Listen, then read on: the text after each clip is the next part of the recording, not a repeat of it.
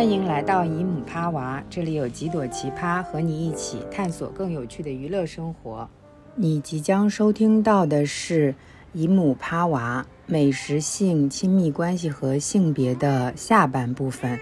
如果你还没有收听上半部分的话，请先行收听。下面进入节目。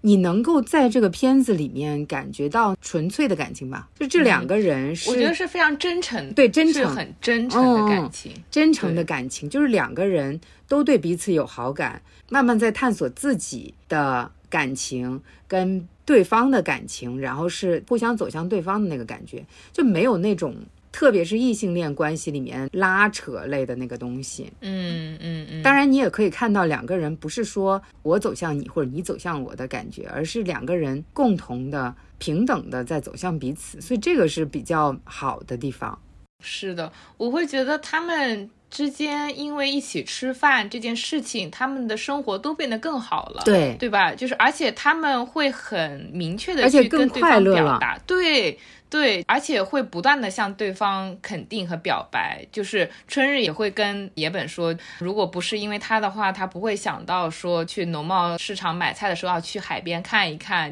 生活，因为有了对方，还是想要去探索一些别的什么东西。然后野本也是，就是以前不会想到说要用南瓜做那个布丁，但是因为他跟春日一起去买了一个大南瓜，春日说，哎，你觉得有没有可能可以做这个？哦，野本就这种豁然开朗，就是因为他们之间的这个互动，就都打开了彼此的这个世界，以及他们可以探索更多的东西，而且他们会不断向对方的去表达，就是非常感谢。然后包括春日，就是每次他吃完野本小姐的菜，都说啊，非常感谢，我吃的很开心，你做的真的很好吃，就是非常的诚恳，因为他是从打心眼会非常感对方的劳动，但他那个感恩不是那种。不平等的感，就是那种发自心底的那种感激。嗯，我觉得在异性恋关系里面，很多东西就是理所应当的，别人的劳动和付出都是应当的，因为他的这个社会角色就是赋予了他理所应当的这种期待。所以，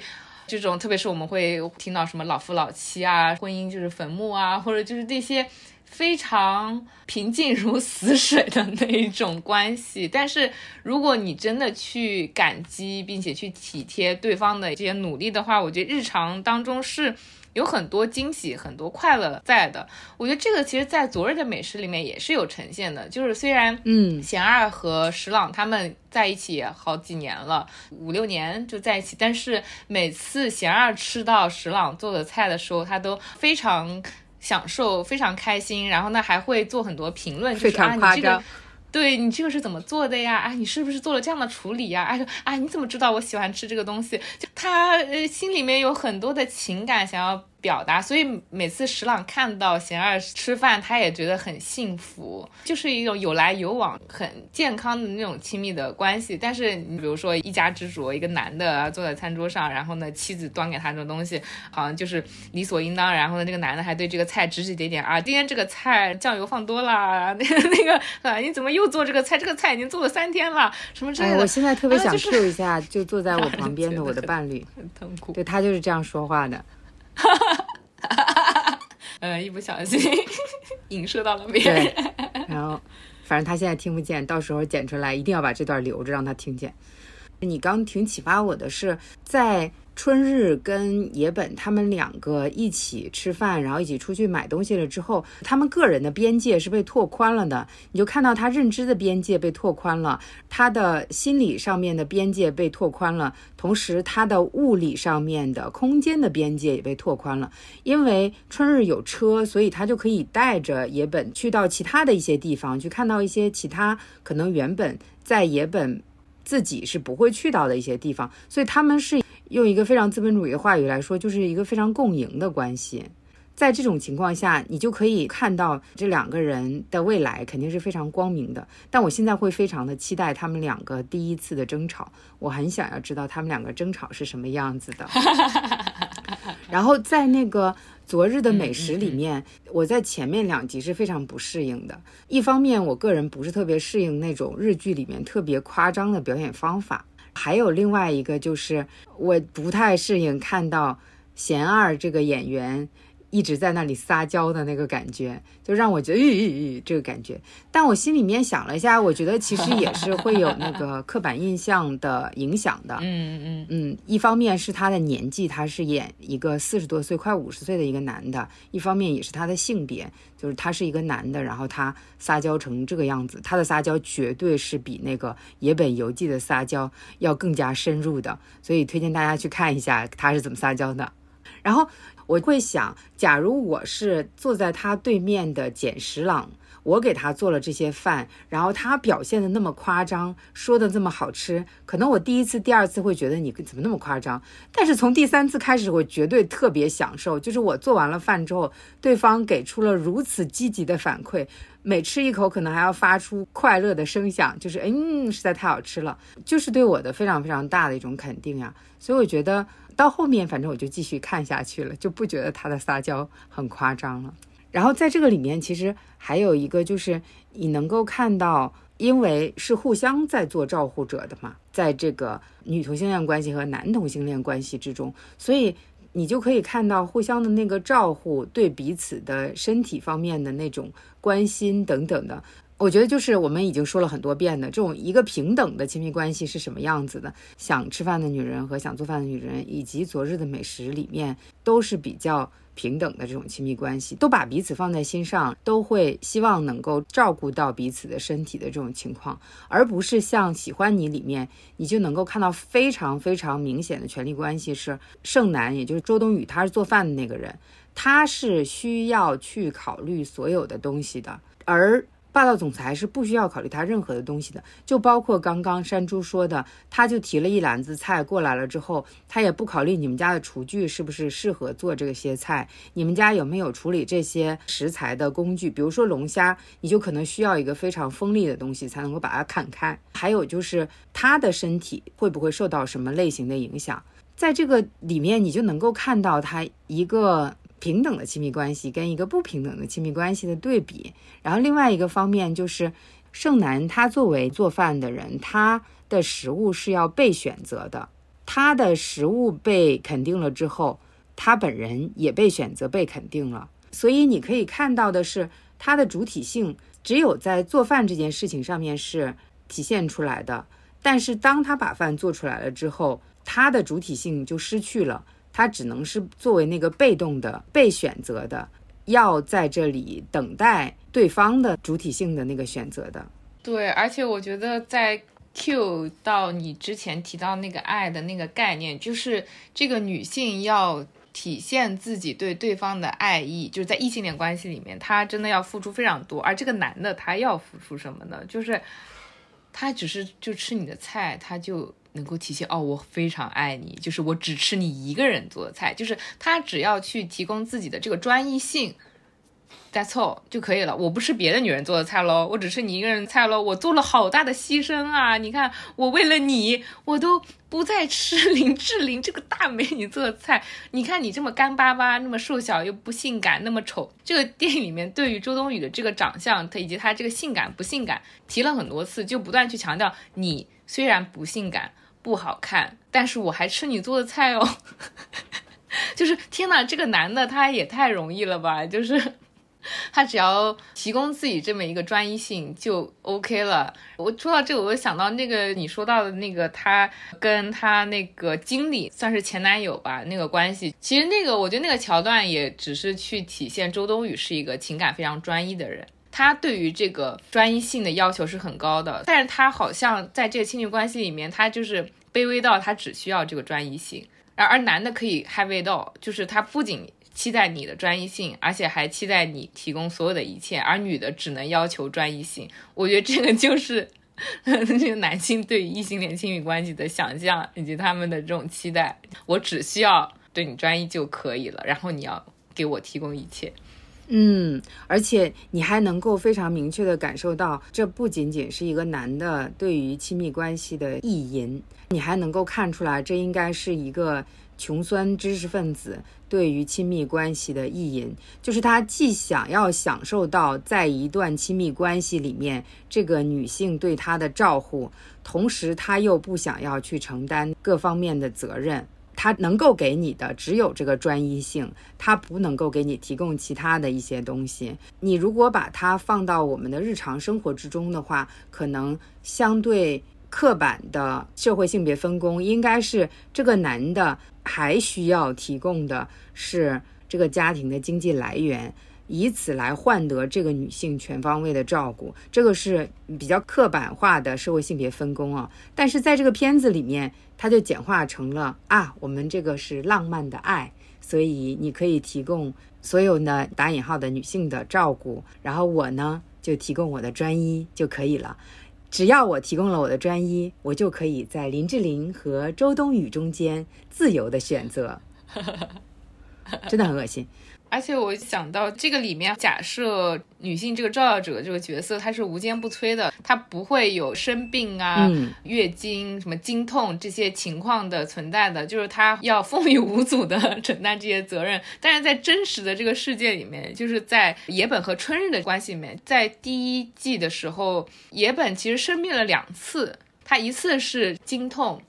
一次是感冒了还是怎么样，反正就是生病，而且他都不用跟春日讲的很清楚，就是当春日发现那个野本。好几个小时都没有回他的信息的时候，他就主动来问你是不是身体不舒服。他非常敏锐的就察觉到，哎，对方好像有点不对劲，那我是不是要去询问一下？然后他知道他生病或者不舒服之后，就是全方位的去照顾他，无论是你吃这个止痛药是什么牌子，你的卫生巾平时用什么，然后你想要吃什么东西，他都给他准备的妥妥当当，而且还要不断的向他去确认，你其实不需要逞。强啊，因为本来野本已经提前说好了，说我们今天要吃什么东西，但是他没有办法去做了嘛，所以他其实内心是有愧疚的，因为他觉得痛经不是一件多大的事情，很多人都是痛经，他觉得这样很不好意思。但是春日就会跟他说，就是每一个女性都是不一样的，你只要做你自己就可以了。里面有很多的这种体贴、这种照顾，就是站在对方的角度去思考，而且跟他说你可以去看医生啊等等。我会觉得，当对方他身体。再适合去做他本来应该承担的这些责任的时候，另外一个人他会主动承担起这样的责任。他们的之间的关系并不是那么固定的，但是我可以想象，就是在一个异性恋的关系里面，如果那个女性生病了，然后他一直是那个做饭那个人，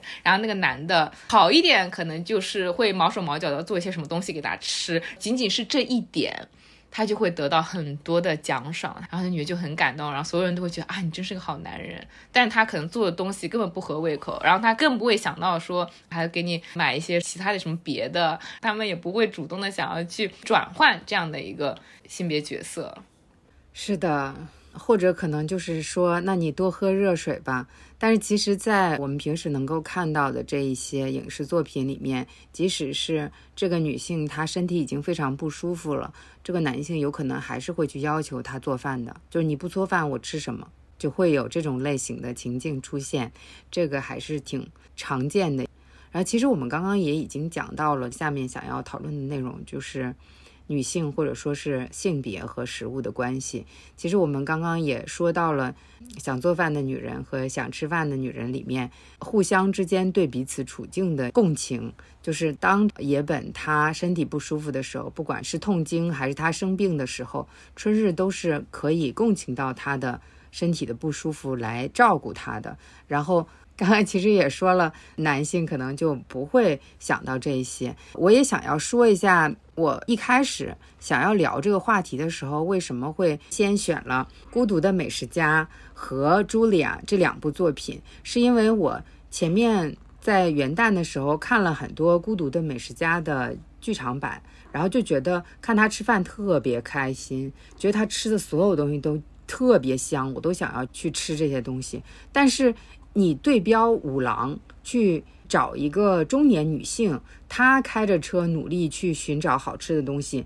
每当她肚子饿了，她就马上去说：“哎呀，我太饿了，我现在别的什么也不能做，我只能是吃东西。”在这种情况下。这个中年女性绝对不可能独自一个人坐在饭店里面吃的那么香，而且观看她吃饭的人也不会像我当时那个样子那么享受这个食物以及吃的这个过程。然后我就会想，美食跟性别之间的关系到底是怎么样的？我就想到了那个茱莉亚这个片子，因为首先这个片子里面演茱莉亚的那个演员，他是一个英国演员，我还蛮喜欢他的。他的身材就是很高，应该说在中国的比较 judgmental 的环境里面，她应该是非常胖的一个女性，然后是个白人女性。而你看到她做饭跟她吃饭的时候都是非常快乐的。然后我就会想要把这个男的一直吃饭，跟这个女的做饭跟吃饭的这两部片子做一个对比，来看一看这个性别跟这个食物的关系。我觉得你这个观察还是非常犀利的，就是男性去探索美食，他们的这个无论是资源也好，还是他们的自由，他们那个时间，在各个层面上，他们都是占有更多的优势的，所以也是会更加普遍化，就是说它是正常的一个现象，就是在餐厅里面。独自吃饭的男人是一个比较正常的一个情况，但是女性的话可能会有更多的这种道德上的压力和期待。我觉得，特别是在日本，就也会看到一个单身的女性去到一个像居酒屋，可能是她会受到很多目光的这种注视啊，就是因为那种场所是这种男性社交或者是男性工作族去吃饭的这样的一个地方，所以就是有很多性别的道德的期待在里面，所以。就是你说到的中年女性，她改变这个性别身份的话，是一个比较特别的现象。其实最近几年在日剧里面也会有去讨论这样的情况，比如说在二一年的时候，有在国内也好像还挺受欢迎的一部剧叫《独活女子的推荐》。嗯，在这个剧里面就是一个中青年的一个女性，也是一个上班族，就是她也是到点就下班，然后呢，她就要。做他的独活的探索，他就是一个人吃饭呀，一个人吃烤肉呀，就是去那种很享受的这些探索吧。他的这些同事就会觉得很神秘啊。就是每次去邀请他干嘛，然后他都会拒绝啊。因为我觉得他这个片子能够去拍出来，把它当做一个很特殊的一个情况，就说明在这个日本的这个文化里面，它不是一个很普遍的一个现象。就是你你为了要融入这个公司的这个社群，或者说你为了维系自己的无论是亲密关系也好，还是朋友还是家庭的这个关系也好，女性去参与到无论是吃饭还是做饭当中是一个常规。但是你只为了自己而活，你为自己开心去吃，而且是去餐厅里去吃一些东西，那么其实不是符合道德的或者是性别的这种期待的。嗯，对，而且你提到的这个。对于身材的这个焦虑，我觉得确实是在女性的身上也是会更加明显一些的。就是一个女性去在外面大吃特吃，别人就会有很批判的这种眼神去看到你。我觉得这也是为什么在小红书上面我看到的那些国内就是各个地方探索那些好吃的，也是男性博主居多。就是女性的话。其实更容易受到这个批判，说你怎么吃这么多，然后，呃，你怎么有钱吃这么多东西？你应该怎么吃？然后吃什么？然后在哪里吃？对于女性的标准都是非常高的，就是那种想象是非常狭隘和贫瘠的。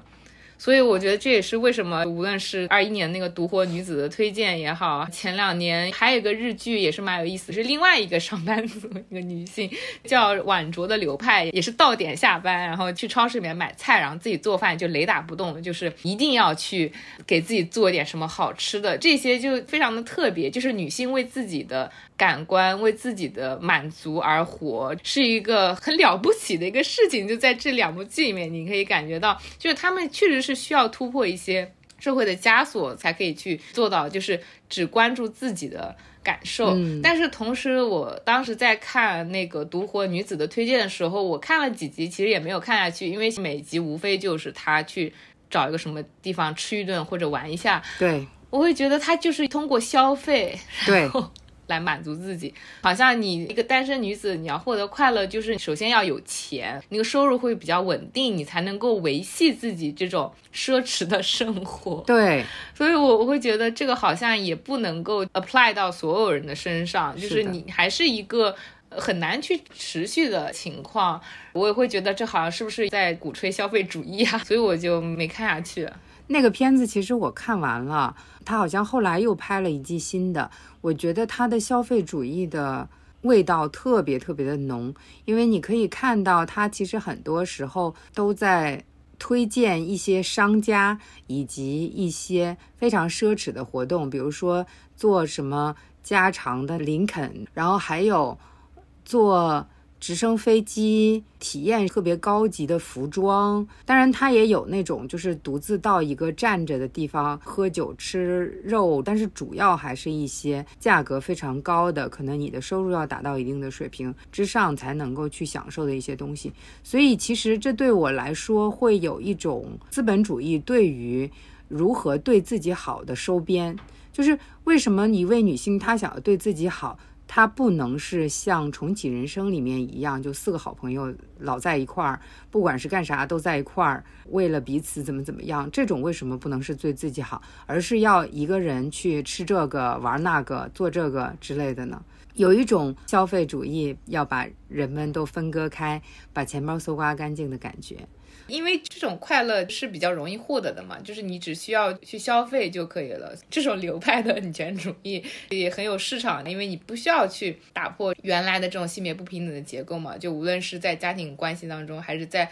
职场当中，这种资本主义的生产方式，就是为什么女性她承担低价值的劳动，或者说在职场当中只能够去从事一些更低价值的劳动。在想吃饭的女人和想做饭的女人里面，就是这两个主人公，一个是什么派遣工吧。还有一个，反正是那种合同工吧，都是临时工，所以他们的这个生活才如此的节俭，就是他们没有办法随心所欲，他们没有办法经常的见面一起吃真正想吃的东西，就因为他们在这个资本主义生产方式当中，他们被剥削的非常的厉害，也体现在他们这种饮食上面的捉襟见肘吧。然后也其实是会影响到他们之间的关系，对但是这些东西都不是那种鼓吹消费的这些女性获得快乐，就是通过去外面大吃大喝来实现。还有更大的一个问题就是，这种无节制的消费，这种无节制的快感，它肯定是会对环境肯定是不可持续的。这种快乐它肯定是有代价的。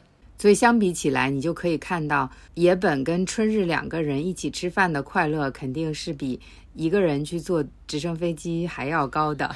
所以大家要建立一些连结，找一些吃饭搭子，有可能也是一个解法。对呀。其实刚刚我们有讲到了那个关于吃饭的这个人，他是一个五郎这种中年大叔，还是一个我们想象中的中年女性，就已经说到了美食跟身体的关系了。我自己会觉得。女性跟食物之间的关系，在我们现在所在的社会里面，是永远没有办法像男性跟美食之间的关系那个样子的。在我们的身边，其实你真的很难去找到任何一个人，他是可以真的完全没有任何负担的去享受所有的美食的。我不知道山猪的观察是什么样子的。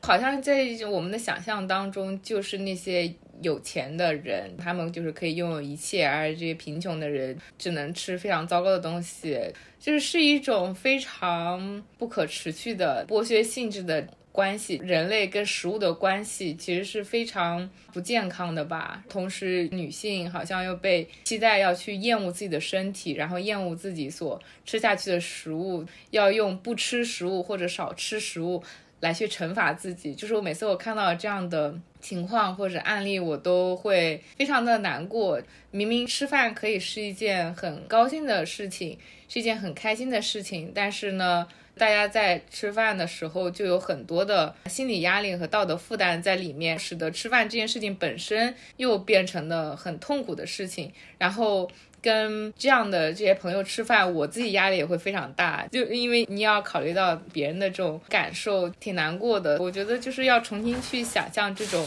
更加健康的这个关系，挺难的。然后我又想到那个喜欢你电影里面。就是我觉得，虽然这部电影里面有非常多可以吐槽的地方，但是它有一点很有意思，就是里面那个金城武的爸爸，里面就是最糟糕的那个人，他其实是非常不理解自己的儿子为什么那么喜欢吃东西，他就觉得这个酒店里面的菜就不能够太好吃，虽然他们都标榜自己是米其林餐厅啊，什么大厨，好像很高级、很厉害、很好吃，但其实好吃不是他们的目的。食物的好吃不能够凌驾于酒店里面的这些客人，他们谈正事，他们的这些工作，这些可以盈利的、可以转化为金钱的那些活动、那些东西才是重要的。就是吃饭或者食物本身，它其实是不重要的，它只是去维持你身体的机能，或者说是作为一个谈资，作为你身份的象征。但是无论是昨日的美食也好，还是想要做饭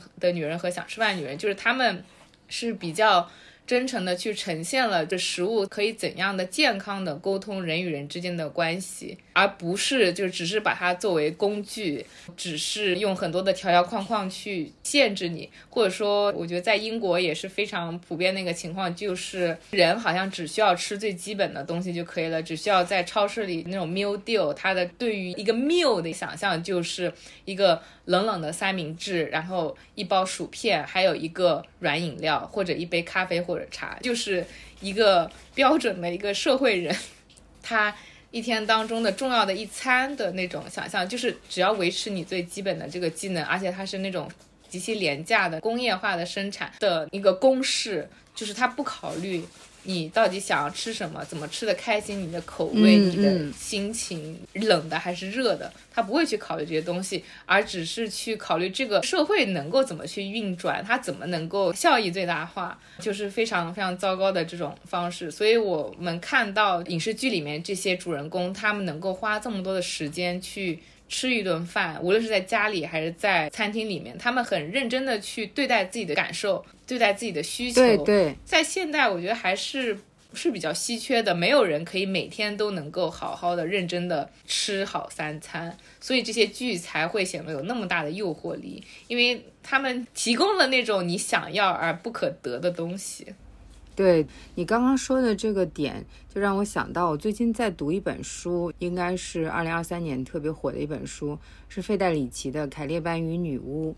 妇女身体与原始积累》，中间有一段是讲了在资本主义形成的时期，他把人的身体性的需求跟理性分开来，然后把身体跟心灵跟理性分开来。然后就把这个理性变成了一个非常好的拔高的高级的东西，而把身体变成了一个低级的东西。那慢慢的，其实就会转化出来，你遵循理性去做的事情是道德的，你遵循身体的需求去做的就是不道德的。当然，我现在是非常简化的在说的，吃饭想要吃好吃的，想要去享受一顿美食，这些都是非常身体性的东西。所以在资本主义的，就像你刚刚说的，就是把人已经异化为每天的重要一顿只吃一个 meal deal 就可以了的这种情况，其实就是在遵循这种资本主义的道德，就是你只要能吃饱，能够保证你每天的热量摄入，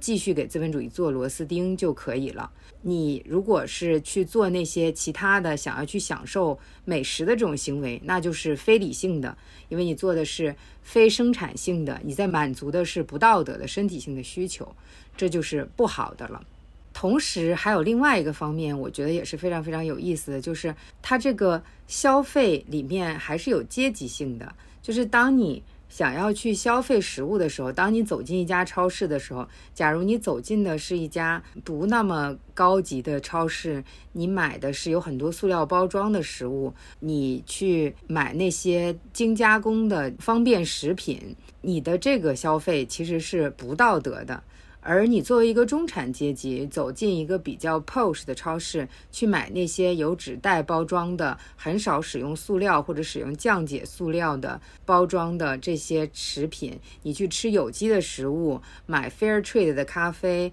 自己现烹饪食物，你这样做才是道德的，也是环保的。所以其实这个里面是有一些非常拧巴的道德标准放在我们身上，它也是非常非常的有阶级性的。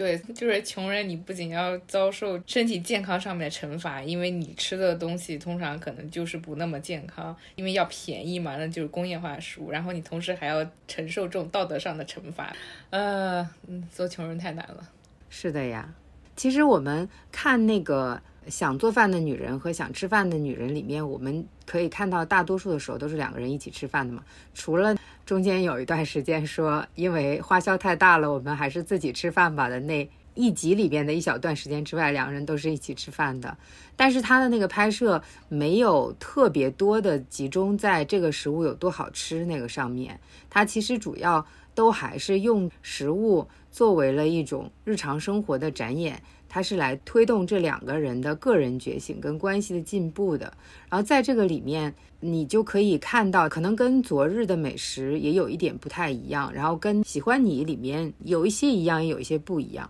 嗯，山猪怎么看呢？我觉得这三部剧是可以放在一个 spectrum 上面，就是一个光谱上面。嗯，就是昨日的美食通常会呈现这个做饭的每一个步骤，所以你其实是可以跟着他去学习一下怎么去做的。嗯，对。然后因为这个标题也都是昨日的美食，对吧？所以他很关注这个食物本身。然后想做饭的女人和想吃饭的女人，我觉得就是对于食物怎么制作的这个过程，确实刻画会相对少一些，但是他。他非常仔细和清楚的通过这两个人的对话以及这个内心的想法去告诉你我为什么想要去做这个菜以及我应该怎么做，而且他们会互相的讨论说，哎，这个也许可以这么做，哎，你有没有考虑过把这个菜用这样的一个做法去做呢？要不要来尝尝看？嗯，就是他们有这样一个讨论，确实是推进他们之间关系的一个过程。但是他对食物本身也是比较尊重的，你会知道这个食物最后呈现出来的。来龙去脉是什么？就包括比如说他们吃烤肉盖饭，因为野本一直观察到，哎，春日每次吃到只要有鸡蛋的食物，他就特别的高兴。而且春日他去菜场也非常关注这个鸡蛋的价格，说天呐，最近怎么鸡蛋价格涨了这么多？因为他特别喜欢吃鸡蛋，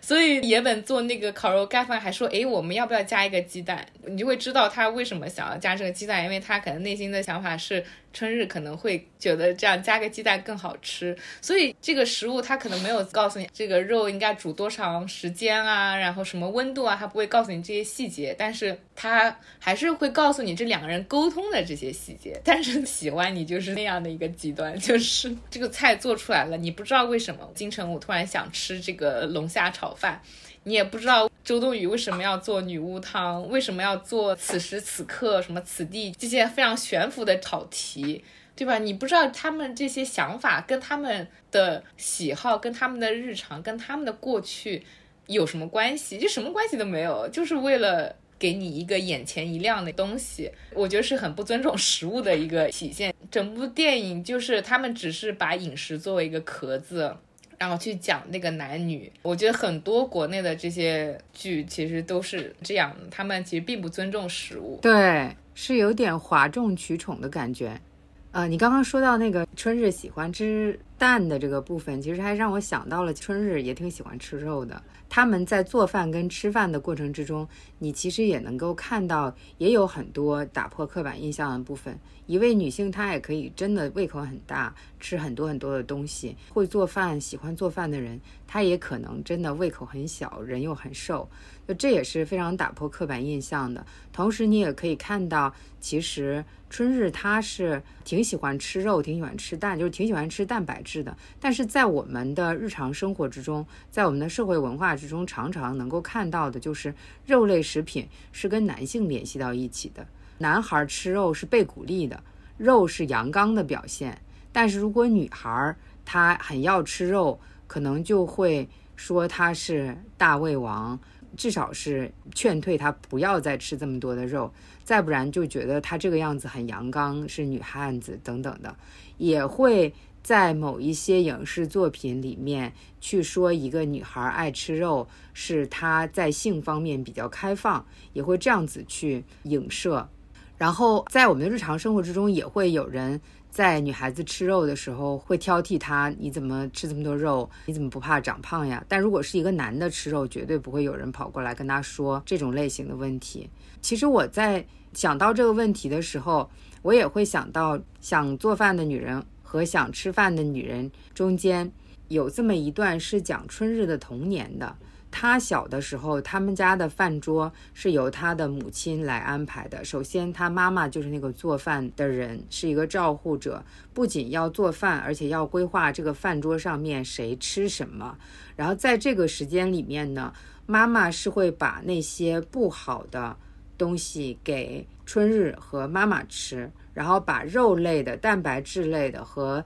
做的比较好的东西给爸爸和弟弟吃。当作为一个孩子的春日想要去吃更多的时候，妈妈就会责骂他，他也会每天都吃不饱，就得半夜自己跑到冰箱那里去找吃的，然后给自己做一个什么东西，但一边吃又一边觉得很凄凉，所以这也是导致了他不愿意回家过年，呃，他们的年就是我们的元旦啊的原因之一。然后这个时候你其实就可以看到，就是食物跟性别之间的关系，在照护者的眼里。他会认为男性应该多吃好的，而女性应该少吃。他应该吃那些边角料或者是不好的。就在这个照护者的女性的眼里，他已经在给人分等级了。虽然这个等级并不是直接说出来的，但是从食物上面你就能够看得出来。嗯，对于男性的价值跟女性的价值是有分别的。然后我觉得吃肉跟吃菜这件事情也是一样的，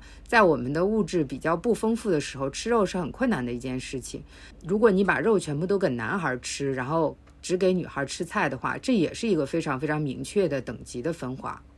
嗯。而且我觉得在这个里面，其实也可以呈现的，就是说食物的分配作为一种比较隐秘的家庭暴力的一种手段，嗯，就是通过控制女孩吃多少、怎么吃，去实现于对她的一种控制。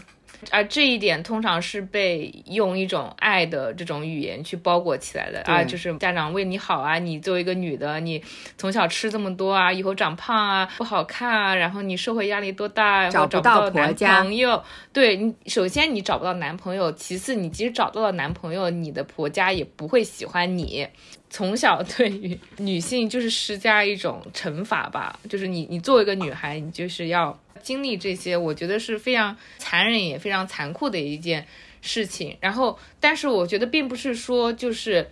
实现这种平等，就是说女性就是要像男性一样获得这样的对待。因为养男孩儿，你就是给他各种好吃好喝，给他这种无节制的刺激，或者是在这种。餐桌上、酒桌上，男性要显示自己的豪迈，能吃能喝，其实对他们来说也是挺不好的，也是在鼓励他们形成一种无节制的、比较贪婪的那种食欲、暴力，还有我们都比较熟悉的糟糕的这种酒桌文化等等。刚刚我还想到韩江的那个小说《素食者》，如果一个女性她拒绝吃肉。会发生什么？他不是为了宗教习惯还是健康的问题，然后他如果选择吃素，他不接受社会对他的期待，他可能会受到怎样的暴力？我觉得那部小说就是体现的淋漓尽致。这个社会对于女性吃什么、怎么吃施加的暴力是非常多维度，也是非常深刻的。对，我想接着你刚说的关于韩江的素食者的这个部分往下说。吃什么，怎么吃，这个只是一个表现。其实他想要讲的就是这个社会对于女性的身体是怎么样来进行控制的，是多么残暴的来进行控制的。我们现在讲的是食物，可能食物跟我们想象之中最直观的跟身体相关的就是我们的身材。在这个方面，对于你的一些控制之外，其实你还能够想到的就是你坐月子的时候应该吃什么。然后你怀孕的时候应该吃什么？其实这些都是一些表象，就是你作为一个女性的身体，对于你吃什么的这种控制，其实就是对于你作为一个女性的控制。除了这个身体方面的控制之外，我还想要讲回去。刚刚我们其实有讲到想吃饭的女人和想做饭的女人，这个片子名字实在是太长了，然后我老是忘记前面是想吃饭还是想做饭。没事，大家知道你在说什么。想做饭的女人和想吃饭的女人。中间的那个春日的妈妈，她是一个隐形的家庭暴力的实施者，同时她还是这个家里面的制作食物的这个人。我们其实，在刚刚一开始的时候也已经讲过了，在家庭里面，常常都是女性在承担制作食物，不光是制作食物，前面的计划，我们今天应该做什么饭，去买菜，制作。吃完了之后要收拾，当然有一些制作食物的人还需要承担饭桌上面的挑剔的评语，然后收拾完了之后还要计划下一顿，就这样周而复始的一些工作。但是这个是在私领域里面的。我们刚刚也说了，在餐厅里面，在公领域里面，女性却被剥夺了做这种工作的权利，主要都是男性在做这种类型的工作。所以在这个时候，当你做的这个工作是没有办法变现的，没有办法被承认的时候，女性就去做这个事儿。然后，当你做的这个事情可以变现，甚至可以给你带来荣誉、带来肯定的时候，女性就被排除在这种类型的工作之外。就像刚刚山猪说的，在厨师这个领域也是有一些性别隔离的。然后。除了刚刚山猪说的中国的一些数据之外，其实我在今天查资料的时候，还有看到了一个美国的数据，在美国二零一八年的数据里面，也是只有百分之二十四的大厨是女性的。虽然已经比刚刚说的百分之三点六好很多了，但是也是有很长的路要走的。对，我觉得可以接着你说的这一点，我可以补充，就是餐厅里面后厨做厨师的这个职业女性比较少。目前我觉得大众的观点还是去合理化这种现象，就是说，哎呀，因为餐厅就是很繁重的工作呀，工作节奏很紧张呀，然后休息时间特别少呀，那些厨具啊特别的重啊，这些厨师特别是男厨师很多脏话呀，喜欢这种性骚扰呀，然后呢，这个环境完全不适合女性，还。有啊，这个后厨气温特别特别高呀，女性对你的皮肤不好呀。然后呢，你经常使用这些东西，你手啊会什么变得粗糙啊，或者说，哎，你能不能掂得起那么重的厨具啊？等等，就是有那么多那么多的这种条条框框，就是说，哎，女性就是不适合这种商业运营的厨房。但是我们想一想，这个厨房真的就本来应该如此吗？就是这么一个恶劣的工作环境，它就是。理所应当的嘛？如果这个。环境它对于女性不这么合适的话，那么它真的对所有的男性也都是合适的吗？如果我们只是接受这样的一个标准的话，其实就是合理化了这个非常不合理、不公平的这么一个工作环境。但是如果我们考虑到无论是女性还是其他边缘的人群、残障的人群，他们的这种工作需求，如果我们把这个平等放在第一位的话，那么其实这个餐厅的格局、它的工作方式，它是可以改变的。而且它这个结果并不一定说，呃，这样的餐厅它就是一定做不出好的菜，或者说它一定无法参与竞争。我觉得也不是这样的。我觉得是因为对于这种等级化的以及这种暴力横行的这种工作环境的承认以及坚持，去导致那种改变无法发生。嗯，是的。同意，嗯，我觉得我们看到的这么多这种大厨吼来吼去，这种只能通过暴力来的沟通的这些东西，才去说啊，女性就是不能够接受这样的环境，女性就是不能够承受暴力。但是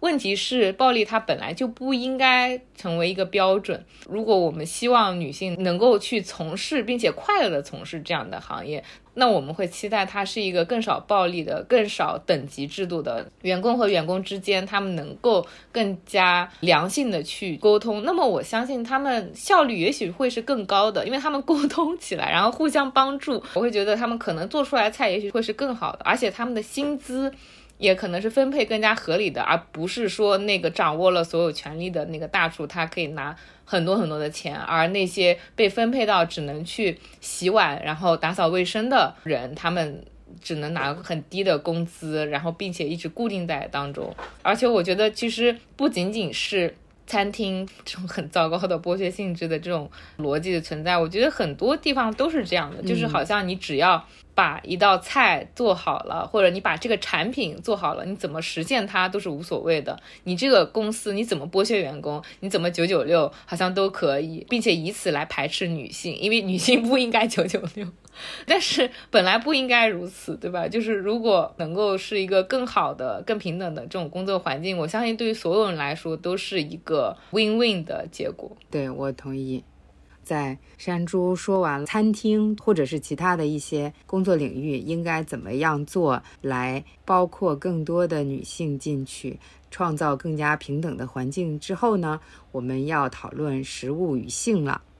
其实我自己觉得，在亲密关系里面，特别是在比较长期的这种亲密关系里面，做美食跟性，它的性质是非常一致的。我觉得他们都是非常日常的东西，做得好了都是一种享受，做的不好了，饿了也得吃，这个是我自己的一些想法啊。然后我觉得想做饭的女人和想吃饭的女人和昨日的美食对我来说，它里面涉及到的跟性相关的部分其实都是非常非常少的。你可以看到，不管是还在相互探索的阶段的想做饭的女人和想吃饭的女人，还是已经是老夫老夫的昨日的美食里面，他们之间的身体接触都是比较少的，即使是有。展现出来的身体接触，相对来说还都是一些比较日常的这种身体接触，可能比较少有什么亲吻呀，比较性化的这种拥抱啊等等的这些东西。然后我觉得这个一方面可能是跟它是一个日本片子有关系，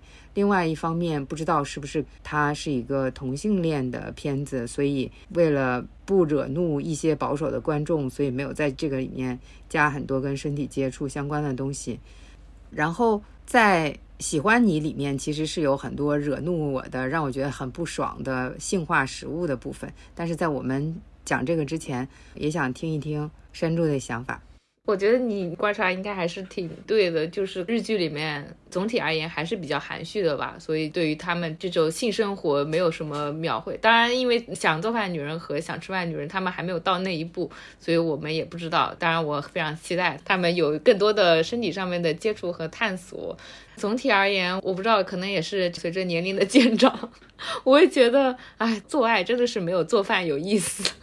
就是我觉得做饭对我来说，好像还有很多很多的新大陆没有探索。就是做饭是对我来说啊，是非常刺激的一个事情。有即使是做同一道菜，就是会有很多意外的产生啊。然后呢，同样的食材，然后呢，不同的做法，不同的流派，不同的文化里面，它可能呈现的方式就会很不一样。所以就感觉啊，就是探索美食真是无穷无尽啊。而且在那个过程当中，是会有很多的满足感，有很多的创意。在里面，而且你可以跟别人进行沟通和交流，我会觉得好像。做饭这个事情好像比性生活更有意思一些，而且不做爱可以活着，但是人不吃饭是真的不可以。所以我就觉得，哎，做饭吃饭真的是比做爱这个重要以及有意思的多。当然，我相信很多人不是这么想的啊。对于很多人来说，可能这个性生活比他们吃饭要重要的多。但我会觉得，在中国这个文化里面，哎，我觉得非常的拧巴。就是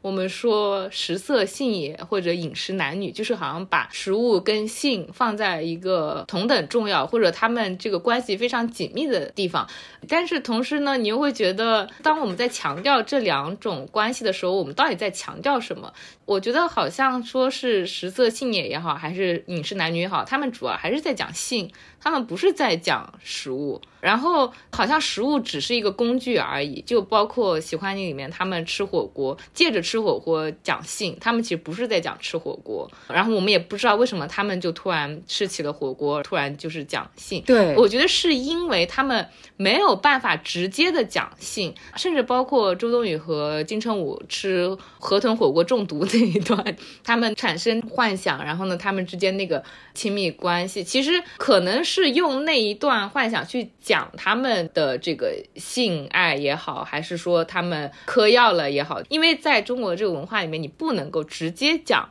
性，所以他们要用食物来作为一个隐喻，作为一个 metaphor 来去讲。嗯，或者就是当他们真的在讲食物的时候，好像在中国的文化里面又特别强调食物的功效。就是你什么壮阳啊，什么大补啊，什么好像只是为了促进你的性的功能啊，或者什么安胎呀，什么这些东西，就是特别的这种功利性，而不是去强调这个食物它好吃更丰富，对好吃或者更丰富的一面，以及这种沟通人与人之间的关系的那一面，以及这个食物到底怎么跟你们的这个性生活发生了关系呢？就是我觉得在我看到的这些影视作品里面。都没有怎么去说，而且我其实会想到 实际一点来说，其实我会觉得吃完火锅不太适合做爱，因为因为你吃火锅就是很饱，然后呢，你的口腔里面对有很多那种对吧，有种很大的味道，然后很多辣油，然后呢，你可能吃完之后肠胃还会不适。那对我来说，如果我吃辣吃的太多了。我肠胃很不适，然后我真的只想去瘫着，我想要去休息，我根本不会想要去做爱的。我觉得我不明白你为什么一定要强行扯到一起，你真的有生活经验吗？就是我我不明白。嗯，好像饮食男女也好，食色性也都是非常理所当然的相关性，但是其实我觉得经不起细敲。嗯如果你经得起细敲的话，我觉得是需要更加严肃的去探索它的。对对对，其实喜欢你里面有非常非常多的性化食物的一些讨论，包括在顾胜男跟他的前面一个男友，就是酒店经理分手的时候，这个酒店经理给出的原因是因为他说他吃素，素的意思是周冬雨就是顾胜男这个人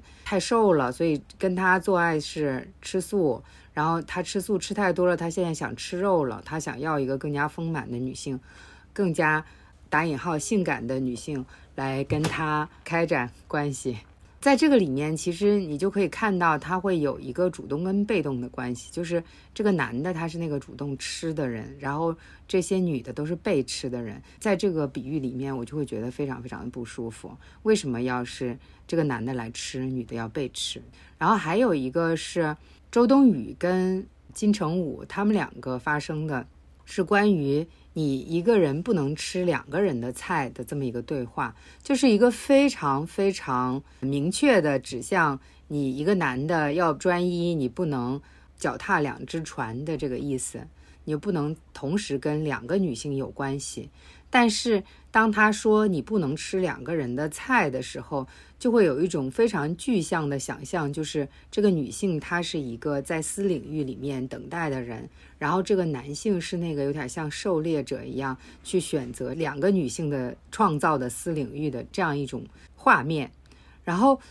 就他这个里面关于性化的美食，对于我来说都是有非常非常严重的性别刻板印象的。然后我又觉得做的非常非常的刻意，让我觉得贬低了食物。就像你之前说的一样，就感觉他好像不太尊重食物。他说的都是一些感觉特别油腻的一些话题。对，而且我觉得他模糊了问题的焦点。其实真正的问题不是说你不能够吃两个人做的饭。而是在这段关系里面，金城武他的生活是不透明的，就是他可以随便闯入周冬雨的家里面，对他要这要那，然后对他的这个经历，他都可以了如指掌，因为他手里掌握了巨大的关系。但是就像你说的，就是在这个关系里面，周冬雨是那个被选择的人，就是他不知道你居然生活是这样的，就是你其实有人已经给你做饭了，那你还。来这边吃我做的饭，好像我是那个唯一，就好像我是那个你真正重视的人，你好像尊重我给你做的饭一样。但是其实你不是这样的人，就是因为那个男的对他来说是完全不透明的一个盒子。这个里面，我觉得最大的问题是他们之间的这种地位和关系，还有互相之间的信息上面的不平等。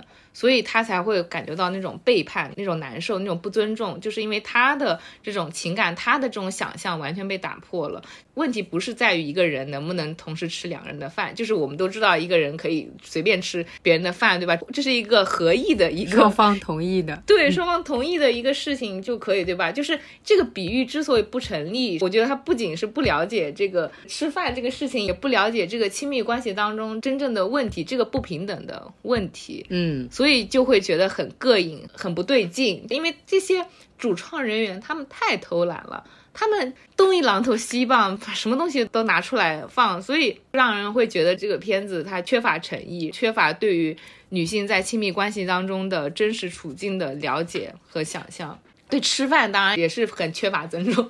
嗯，我觉得他其实也缺乏对于男性在一个正常的亲密关系里面的处境的了解。然后我已经不太想再继续讲这个片子了。好的，对我们不要讲它了。我其实也挺想说，我们在日常生活之中经常会看到很多放在异性恋关系的框架里面，用食物来比喻女性、来物化女性的一些案例。就之前的时候，其实我们也看过汉堡王的广告，一个女性拿这个汉堡吃的那个样子，画面上面看起来像是性的一些东西。还有就是，其实山竹也有提到了，最近又被翻出来的那个。GQ 在二零一七年的时候发的一篇文章，叫一桌没有姑娘的饭局还能叫吃饭吗？这个里面的意思就是说，当咱们在吃饭的时候，咱们的桌上一定是要有姑娘助兴的。不，这个咱们跟我们没有任何关系，是一群男人。对，咱们指的就是男的。这些男的还是我刚刚说过的那些穷酸的男性知识分子，他们觉得我们现在掌握了知识作为武器，我们现在在一个什么样子的圈子里面？我们在吃饭的时候，以我们这样子的身份跟地位，怎么可以没有姑娘来助兴呢？然后当时就被批的不行，今年又被翻出来了，现在不知道是被批成什么样子了。我很希望能够看到后续的发展。但是这种类型的用美食、用食物来比喻性，然后把女性当做一道菜来进行比喻的这种东西，已经让我觉得非常非常的反感了，就感觉非常的没有想象力，不尊重食物，也不尊重女性，挺让人审美疲劳的。是的，同意。嗯，所以我希望更多一点，像是那个想做饭的女人和想吃饭的女人这样的剧。然后我觉得《昨日美食》也挺不错的吧，我觉得也都是可以再去探索的这些题材，就是拓宽大家对于食物也好，还有亲密关系也好的这些想象力以及这种可能性。对，我再加一句，就是你看，都是这种拿异性恋的关系套用到食物化女性跟性化食物的这些框架里面去，而不是同性恋的关系，这就已经是一个值得我们去思考跟讨论的问题了。那我们进入到下面一个话题，就是说一下食物对我们来说意味着什么。要不，请山猪先说吧。我觉得，哎，食物对我来说真的是挺重要的。哎，其实我从本科到硕士，然后一直到博士，我的毕业论文都是跟食物相关的。哇哦！就是我一直对于食物怎么去沟通人与人之间的关系很感兴趣。之前因为刚刚也提到 Julie Hayward 那个案例嘛，其实我本科的毕业论文其实是跟他也是相关的，就我很感兴趣厨师这个领域里面性别不平等。到底是怎么回事，以及他是怎么一步一步的去建立这个性别平等制度的？对我来说，从小就是在家里面耳濡目染，看我们家人，特别是我妈妈，她怎么去准备每天的食物，然后她怎么去用食物来去送礼，她的那些考量，她都会跟我聊啊，跟我讲啊，然后我觉得非常有意思。就是我觉得我妈妈真是一个非常厉害的人，她有很多的算计。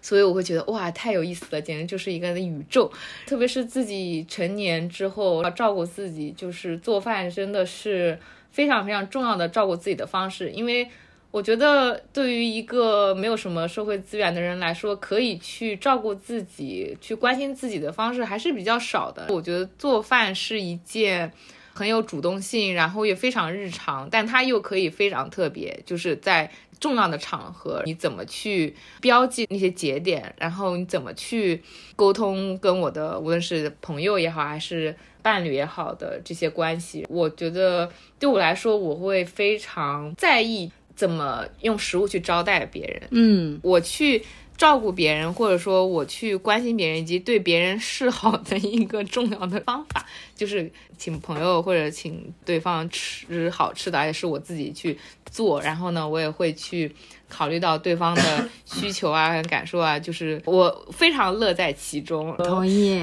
对，然后像那个野本还有这个史郎一样。怎么去精打细算？我觉得我非常享受这一些，就是抠抠搜搜的这种观察、比较，然后去学习到一些小窍门，然后再去分享，对我来说是非常快乐的一件事情。嗯嗯，对，还有就是它也是。让我去探索这个地方这种生活方式也好，这片土地到底是居住了什么样的人，这些人他们到底有什么样的需求，以及我自己怎么通过。各种各样的方法去实现本来在这边不是主流的这种菜系，我怎么去什么东市买配头，西市买安检，就是那种到处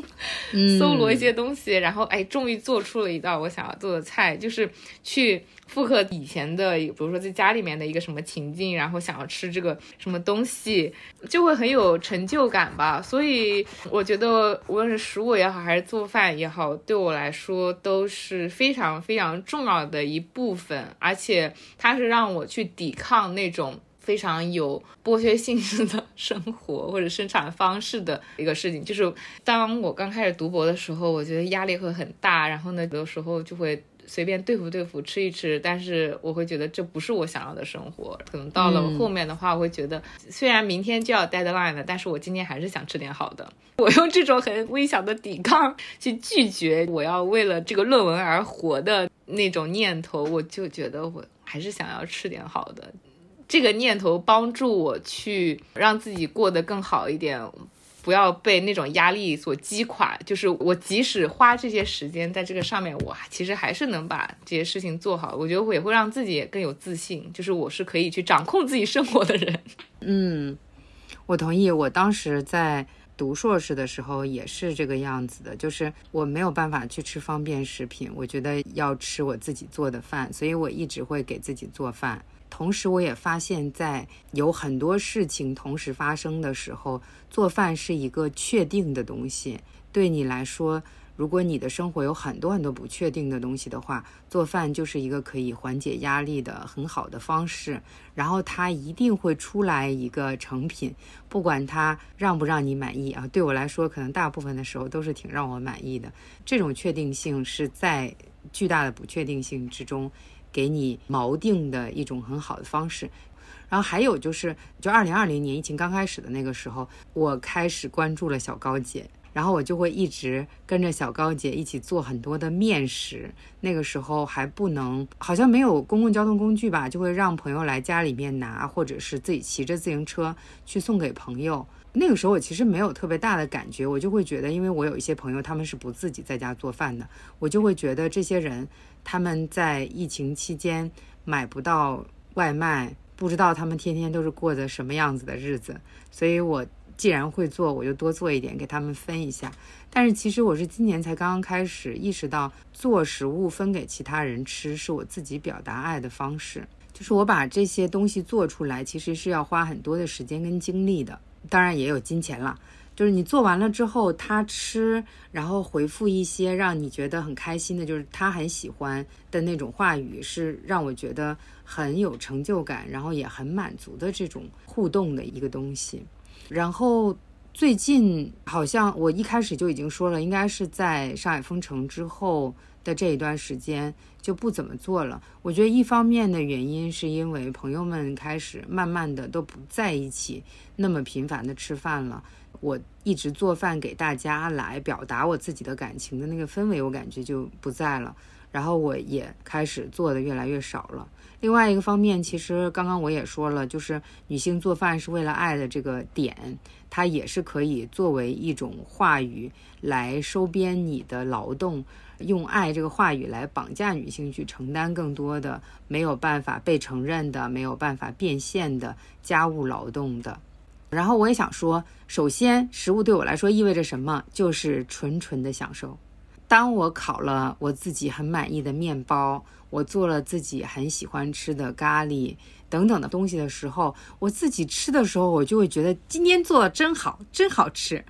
就特别满足。当然，当我的伴侣他吃完了之后也觉得很好吃，或者是我的伴侣是一个不是特别会表达的人，那他可能就会。猛劲儿吃，一直在吃，我就知道啊，今天这个东西做的合他的胃口，那我也会非常非常的开心，就是用行动来表达对我的认可。然后另外一个方面，我也是这两年开始慢慢的感受到，美食对我来说是一种文化上面的怀旧，是一种寄托，然后我觉得也是一种思乡的表现，特别是我已经在外面生活了非常多年了。很多时候还是会觉得东北菜才是家乡的食物，我也说不清楚。在某一些时间，我就会特别特别渴望吃东北菜，就是吃到好吃的东北菜，感觉就会填补一部分的那种思乡的感情。然后在这里，我也特别想要说一下，就是当你已经在外面生活了很久以后，你就会发现你的思乡只是一种感情，就乡已经不存在了。乡是一个永远都不能够再回去的东西，但是食物可以给你带来那个乡的感觉，所以这个是缓解思乡之情最好的一个方式了，我觉得。然后还有一个方面就是，我觉得是对个体的一些朋友的怀旧跟寄托。我经常会因为做了某一个菜，吃到了某一个菜，想到一起吃这个菜的朋友，然后会想到我们之前一起经历的一些特别快乐的时光，我就会觉得这也是一个很好的东西，因为跟食物联系到一起的记忆，大多的时候都是非常快乐的。所以想到这些朋友的时候，想到的也是快乐。另外一个，我也特别想讨论的，就是我觉得食物对于我来说是会有一种非常强烈的家的感受。我为什么会不太喜欢《喜欢你》里面的食物，是因为它这个里面所有的食物都是饭店里面做的东西，不是我们日常会做的东西，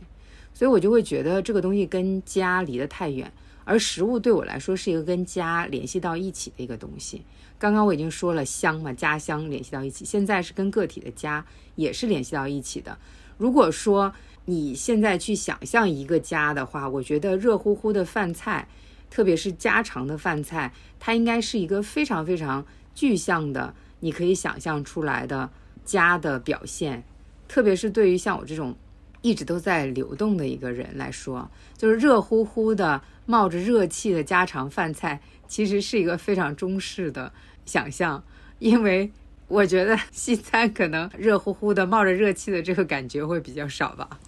笑死了！我觉得这个现在想想，其实是很平凡但又很奢侈的一个事情。因为当你自己去体会，你要去提供这样的一种体验的时候，它到底意味着什么？它有多少的劳动和时间都花在这个上面，你就知道，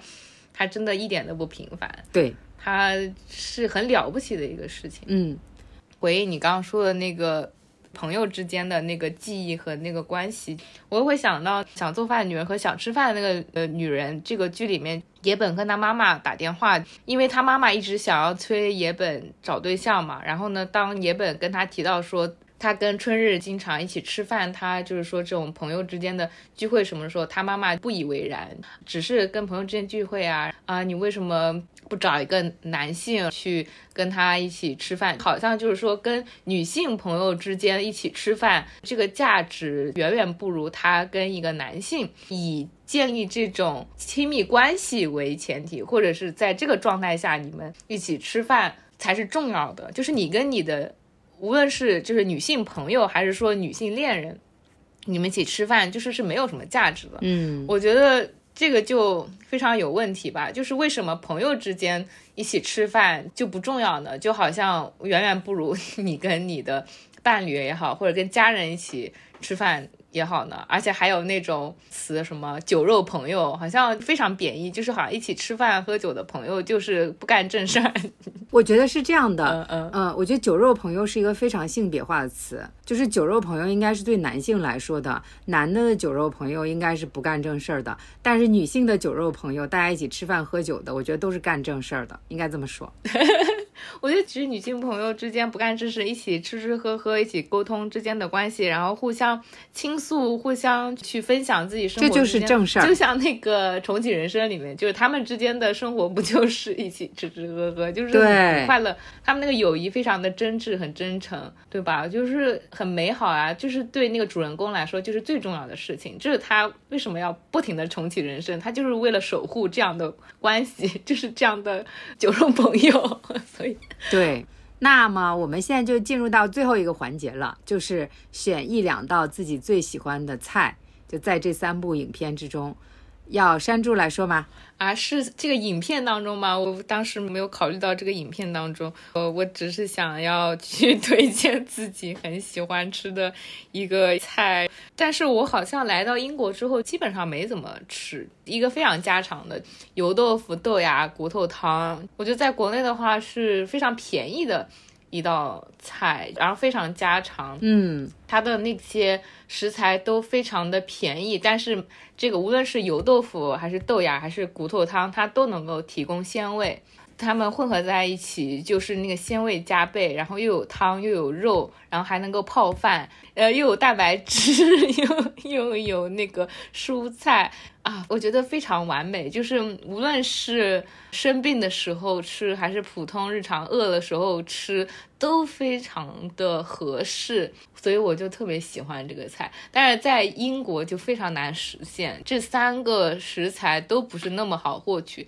特别是黄豆芽，这边经常卖那个绿豆芽，但是这个菜必须要用黄豆芽，嗯，然后黄豆芽特别贵，而且好像只有在亚超。才能够买到，而且很多亚超是没有黄豆芽的，